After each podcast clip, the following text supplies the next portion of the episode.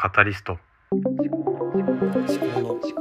考のハンマー投げラジオ、毎朝5分のアウトプット週間、思考のハンマー投げラジオ。いや、だいぶ暑くなってきましたね。今日は朝収録できなくて、今通勤して出てきた車の駐車場の中で、車の中で話をしているんですけども、朝時間がなかったっていうのが、朝起きる時間はそんなに遅くなかったんですけども、ストレッチポールを使ったオガトレ、ストレッチポールは使ってないな。YouTube でオガトレっていう方の朝のこうストレッチみたいな運動みたいなものを10分ほどやって、その後中山きんに君の10分の、世界一楽な筋トレ&有酸素の運動っていうのをやって、それで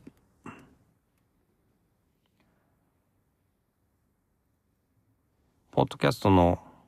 配信予約とかをしている間にもう4時50分くらいになったので、そこから収録とかをしていると、ちょっと朝の支度、妻と一緒に行う朝の家事の時間に遅れてしまうので、ちょっと収録は諦めたんですよね。だからね、もっと早く起きるか、そうだな、テキパキと朝起きてからの動きを習慣化をした方がいいのかなって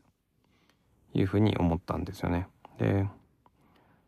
何を話すかっていうのもあんまり決まってなかったりするので、何も話すことがないときは話さなきゃいいと思うんですけどね。それも含めて一応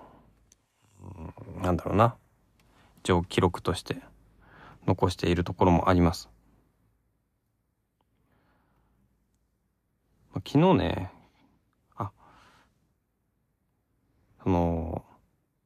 収録とか、あとハテナブログの方の更新とかをしていたら、5時10分くらいになってしまって、ちょっと下に行くのが遅れてしまったんですね、その台所に。そしたら5時までにはやっぱり下に行くっていうことで妻と前々から話していたので、それが最近少しずつ私のこの朝のいろいろな個人的な活動で、遅くなってしまったので、妻にもうちょっと咎められたり、咎められて当然なんですけども、そういうことがあって、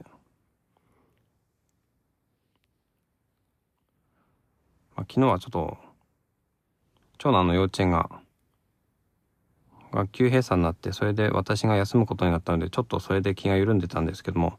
妻とか長女とか次女とかは通常通りの生活だったので、ここでね、私気が緩んでたらいけなかったなっていうのは思うんですね。結構自分中心に物事考えちゃってて、やっぱり家族の状況とかをちゃんと考えていかないといけないのかなっていうのは思ったっていうところですかね。今回はね、それもあって今日の朝収録を遅らせたっていうのもありますね。ちなみにこのポッドキャストは1日遅れで配信をしています。その収録をしてから翌日の朝5時に配信をするようにちょっと最近していて、それをやることによって、自分が話した内容がちょっと一回自分の手から離れて、それで配信されていくので、コメント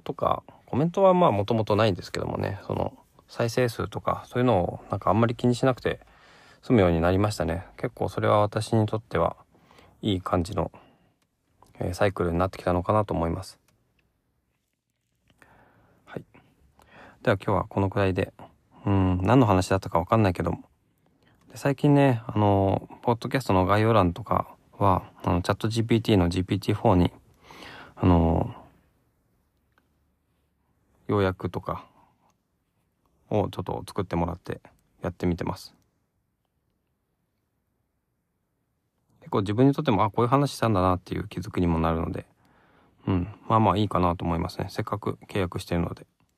まあ他にもいろいろ使ってみたいとは思いますが、そんなところですかね。はい。ではまた。